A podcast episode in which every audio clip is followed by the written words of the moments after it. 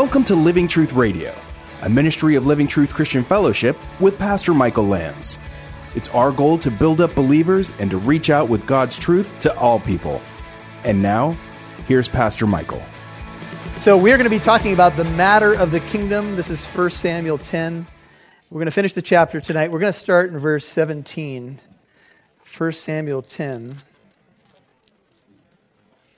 We'll backtrack for a moment and look at the end of last week. If you were with us uh, last week, we ended with Saul going up to the high place, and he, the uh, prophets, the singing prophets, had come down.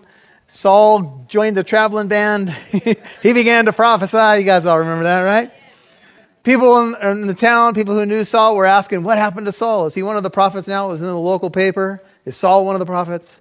All that stuff. And Saul went up to the high place and we conjectured that maybe he was doing a little inventory, a little conjecture, a little pondering about all the events that had taken place in his life. It was an ordinary day. It seemed so anyway. The donkeys were lost. so him and the servant go look for the lost donkeys. Remember that? And somehow, some way, they don't find the donkeys, but they find their way to the prophet Samuel. And all these events begin to unfold in Saul's life. And so Saul's uncle, this is verse 15 of chapter 10, he said to, uh, Saul's uncle said, Please tell me what Samuel said to you. I mean, everybody knew Samuel's words were truth. And so, so Saul said to his uncle, He told us plainly that the donkeys had been found, but he did not tell him about the matter of the kingdom which Samuel had mentioned. You know, many times uh, we have aunts, uncles, friends, family, and uh, they might be asking questions like, What happened to you? What's going on in your life? And I think oftentimes we can be very hesitant to talk to our aunts and uncles about matters of the kingdom matters of football, matters of golf, matters of shopping for purses. I have no idea why I said that. No, I was trying to include the ladies. You know, it's pretty easy to talk about the things that have to do with this kingdom. People are much more comfortable talking about things that pertain to this time, this place. But Jesus said, My kingdom is not of this realm. If it were, my servants would fight that I might not be handed over to you, but now my kingdom is not of this realm. And so, one of the ways maybe to get more comfortable with your Christianity and more comfortable with talking to people about matters uh, related to Christianity is to talk about the kingdom to which you belong. Indeed, uh, Philippians 3:20 says we are citizens of that kingdom. We are citizens of heaven. Our names are recorded there. That is the kingdom that's truly going to last. And so, maybe at the end of your day, one thing that you ought to ask is, what did I do for the the kingdom today? What did I do today that really counted for the kingdom. Would you pray with me? Lord, as we talk about the matters of the kingdom of God, we come to you in humility and honor. You are the king, we are your subjects. In Romans 12, 1 and 2, we talked about presenting ourselves as living sacrifices to our king, being holy and pleasing unto you. This is our reasonable service, given what you've done for us. It's only logical that we would bow before our king and ask for marching orders. Lord, many times, though, the matters of your kingdom, well, they take second and third place in our lives, and you told us to seek first your kingdom and your righteousness. And you would add to us the things that we so uh, often are focused on. And so tonight, we just want to lay those things at your feet, pray that you will help us to elevate your kingdom and put the kingdom of this world where it belongs. We live in it, we're supposed to reach it but we're not to be we're to be in it but not of it. And so help us lord to uh, learn tonight some lessons from this text that will help us in our own lives as we lead into communion tonight. And we have a chance to come to the table of the king. We also pray that you'll prepare our hearts for that encounter with you that our hearts will be ready to meet you afresh. In jesus name we ask. Amen. Amen. So saul's uncle asked him that question what did the prophet say? And of course, Saul leaves out all the big things that really happened. All he can talk about is the donkeys. Is that you? You leave out all the stuff all that has happened to you in Christ, and all you can talk about is the mundane. Hopefully, you know, we're good enough starting with the mundane matters of life to switch to the spiritual matters of life. I started thinking about Saul's journey and thinking about what happened to him. If you look back for a second, I think Saul's journey very much mirrors the experience of a Christian. First of all, when he encounters the prophet in 927, 1 Samuel 927, he said, Say to the servant that he might go ahead of us and pass on, but you remain now that I may proclaim the word of God to you. So Saul was led to a man who could preach the word to him. That's uh, 1 Samuel 9:27. I'm going to proclaim the word of God to you. That's how that's how it's got to start, right? We've got to end up before somebody, some citizen of the realm, some citizen of the kingdom that will tell us about the king in the kingdom. So we get somewhere. Maybe it's to a church. Maybe it's an evangelistic crusade. Maybe it's a friend who's been talking with us. And then once that occurred, Samuel took the flask of oil, 1 Samuel 10:1, and he anointed Saul. He gave him three signs. He told him that God was going to meet him and change him. And if you skip down to verse 9, 1 Samuel 10, it happened that when he turned his back to leave Samuel, Saul has gotten the news, he's gotten the prophetic word God changed his heart. That's how Christianity starts. We hear the word of the Lord, but we become a new creation in Christ. And when you become a new creation in Christ, what happens is God changes your heart. Indeed, the Bible says he gives you a new heart and a new start. You become a new creation in Christ Jesus. Old things have passed away. Behold, how many? All things become new. So God begins a work. Notice what else happens now. As uh, Saul continues in his little journey here, when they came to the hill there, behold, a group of prophets met him, and the Spirit of God came upon him mightily. There's another thing that happens to Christians, and many of you have experienced this. You, you hear the word of the Lord, you become a Christian, God changes your heart, but then there's an additional experience that you have. That additional experience is that the Holy Spirit the Spirit of the living God rushes upon you mightily. Now, there's a debate in the church as to, you know, how you uh, figure out all those things and the timing and how they all work, but I'll tell you this. You cannot live the, the life that God wants you to live unless you have the power of the Holy Spirit. I believe you have a second experience with the Holy Spirit, and a third, and a fourth, and a fifth, and a tenth, and a twentieth, and a thirtieth. You've got to experience the power of the Holy Spirit. Now, we know there's a baptism with the Holy Spirit, and, you know, sometimes on the one spectrum, people are saying, well, you know, that's required and, and so forth, and this will be the evidence that you're baptized. And other people say, no, you get everything at the moment of salvation. Well, I'll, I'll tell you this. You've got to be saved. That is, God changes your heart. It's a work of Almighty God. He makes you a new creation, and you've got to experience the empowering of the Holy Spirit. I think we spend too much time debating, you know, all of those particulars, but we know we all need it. You need the power of the Holy Spirit. In fact, it's a command to be ye kept being filled with the Spirit. And so you get around the things of the Lord and He does a work in your life. And hopefully the Spirit of the living God is rushing upon you mightily every day. Every single day. Um, that's what I desire, is that it's God's power uh, moving through my life. It's a matter of the kingdom. Jesus taught us pray, Thy kingdom come, Thy what? Will be done. The kingdom of God is not about geography so much as it is about rule. Right now, you know, the truth of the matter is there will be a future kingdom and it will be realized geographically and physically, but right now, we're not there. Right now, the kingdom of God is in our hearts. Jesus said, the kingdom of God is in your midst. You are looking for observable signs, and of course, the observable signs were there. Indeed, the G- Jesus had brought the kingdom near to them, but they were looking past Jesus. And Jesus said, No, the kingdom of God is near you. Tell people, he said to a group that he sent out in Luke 10. He said, If they don't receive your message, wipe the dust off your feet in protest to this. right? And then say, the kingdom of God has come near to you. Bye. Have a nice day. See, we, we tell people, you're so near and yet so far. Jesus said to somebody he interacted with in the New Testament, You're not far from the kingdom of God. That's good, but you want to get there. Amen?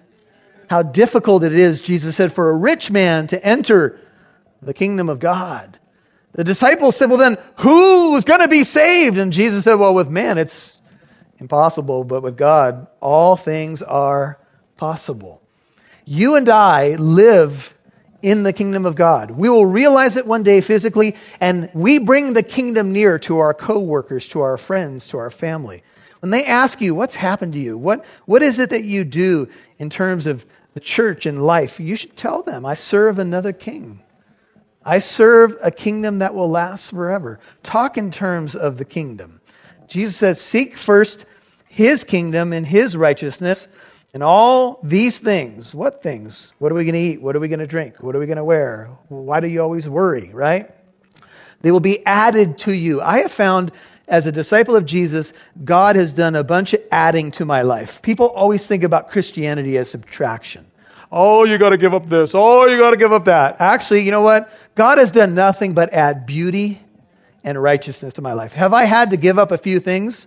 Yeah, things that were killing me, things that were destroying my integrity, my reputation, everything that I would say is near and dear to us that's what, uh, you know, the things that are near and dear to us, God has added. The things that we're destroying, God has taken away.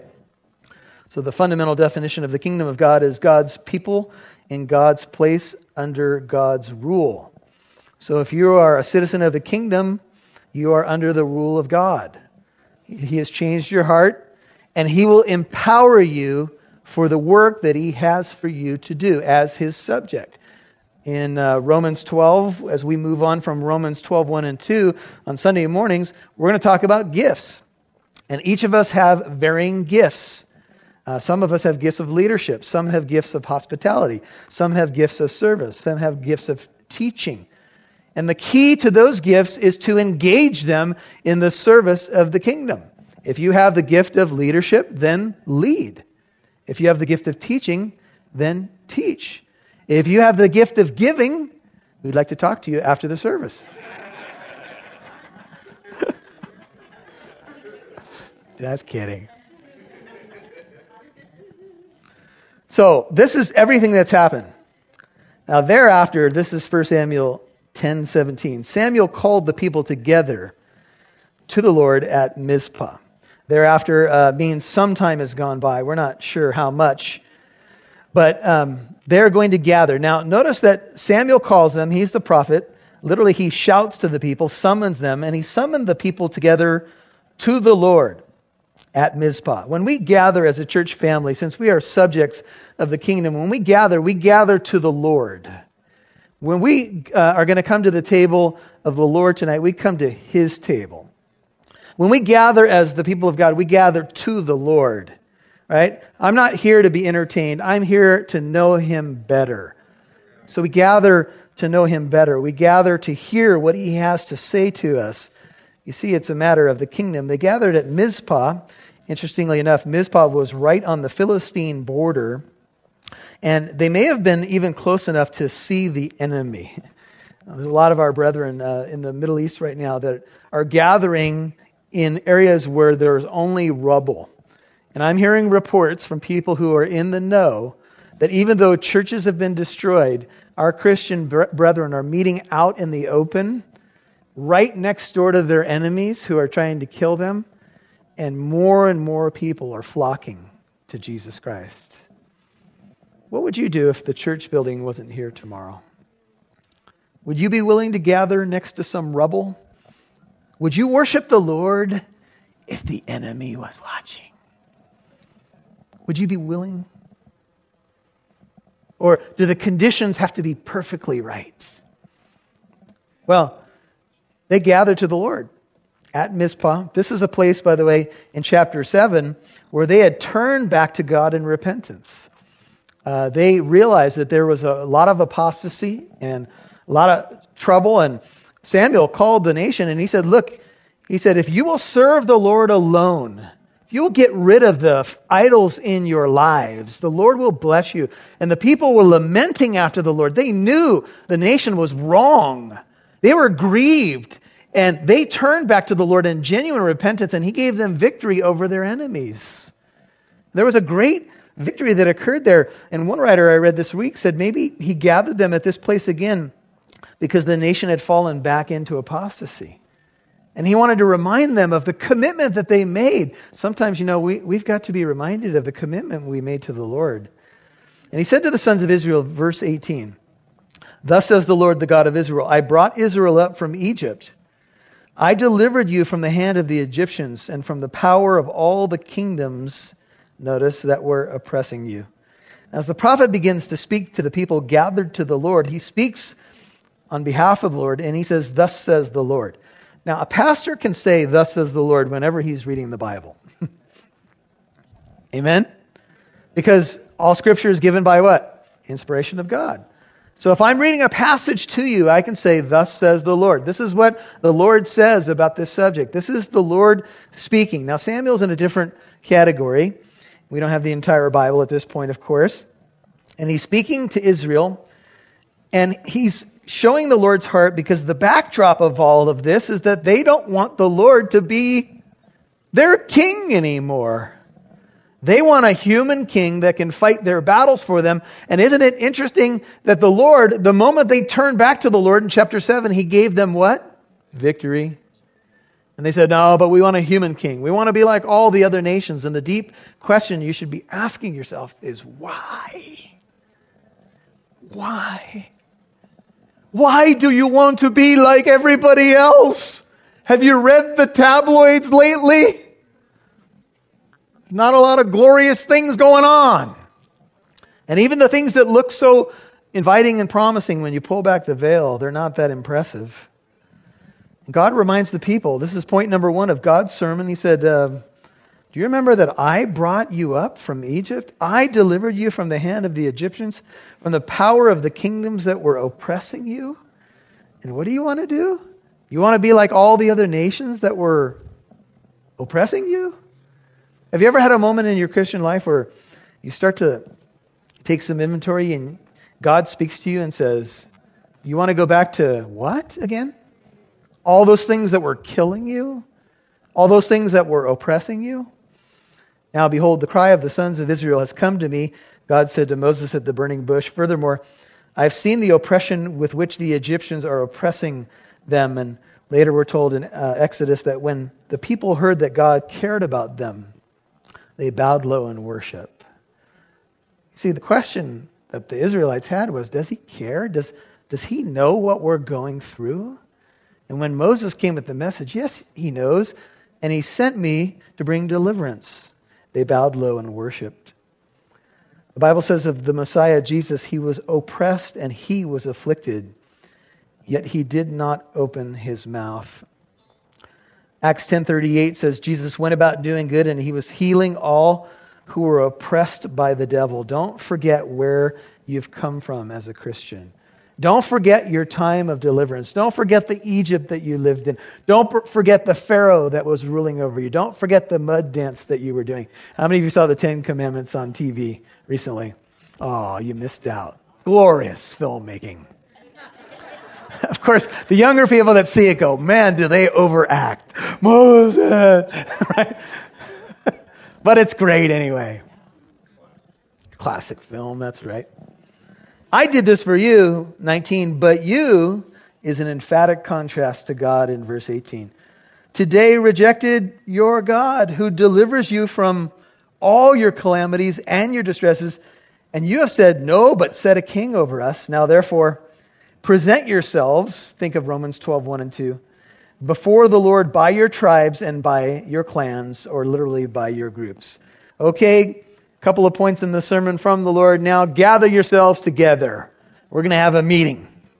And what do you think the people are thinking at this point? Oh, this is probably not going to end real well. He's telling us to organize the clans, the tribes. He says he wants to have a meeting. He's calling us into his office. This can't be good. I want you to go to, there's an interesting parallel account in Joshua. So just go back a few pages. Joshua 7. Yeah, yeah, chapter 7. Joshua 7. So the children of Israel moving into the promised land now. God's given all these warnings about that they're not to be, you know, overtaken by the, the ways of these people groups, Joshua 7. So they get defeated by this little place called Ai. And the people are wondering, Joshua's wondering, Lord, what did we do? This should have been an easy battle, and we've been defeated by this group. Joshua 7, verse 10, the Lord said to Joshua, Rise up. Why is it that you have fallen on your face? Israel, Joshua 7:11, has sinned, and they have also transgressed my covenant which I commanded them, and they have even taken some of the things under the ban. They have both stolen and deceived. Moreover, they have also put them among their own things. Therefore, the sons of Israel cannot stand before their enemies. They turn their backs before their enemies, for they have become accursed. I will not be with you any more unless you destroy the things under the ban from your midst. Rise up, consecrate the people, and say, Consecrate yourselves for tomorrow. For thus says the Lord, the God of Israel, has said, There are things under the ban in your midst, O Israel. You cannot stand before your enemies until you have removed the things under the ban from your midst. In the morning, then, you shall come near by your tribes.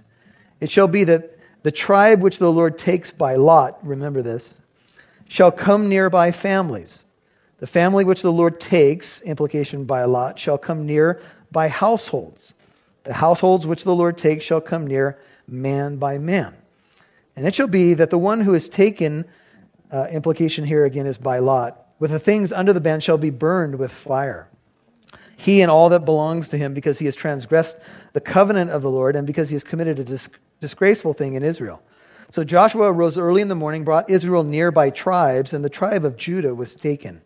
He brought the family of Judah near, and he took the family of the Zerahites, and he brought the family near man by man, and Zabdi was taken.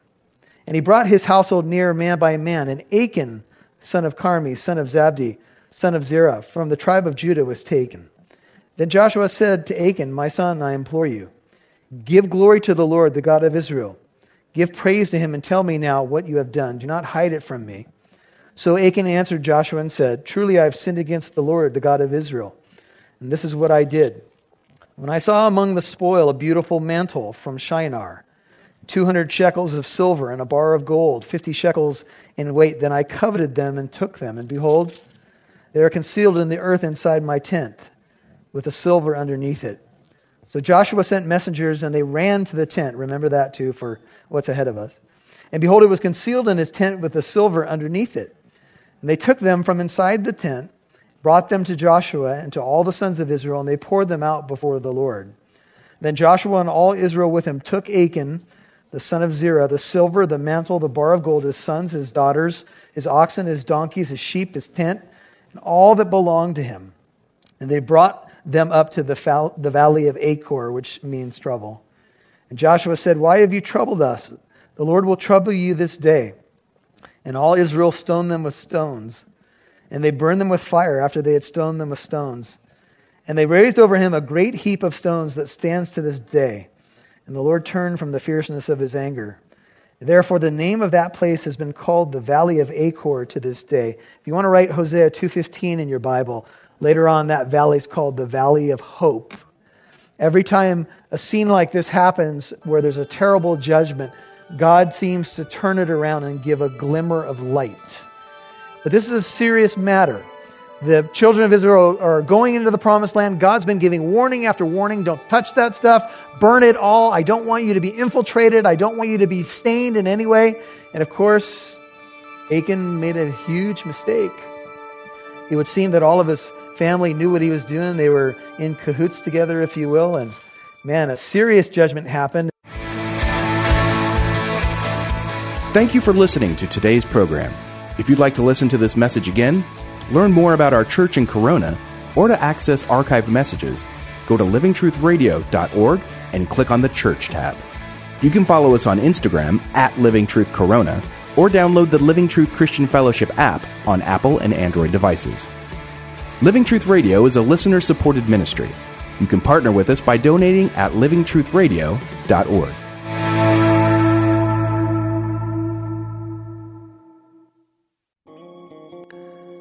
So, what do you do after you get saved? What do you do after you pray a prayer of receiving Jesus Christ into your life? Well, there are really four things that you should do now that you've become a Christian. You've done the most important thing by opening your life to Christ, repenting of your sin, and trusting in Jesus. But now you need to grow in your most holy faith. You need to find a place to grow. You need to be discipled because now you can expect some spiritual attacks from the enemy. And now you can expect that, you know, there's going to be a lot of areas in which you're going to need to experience growth and knowledge and help. And so the local church becomes a very important place for you to connect.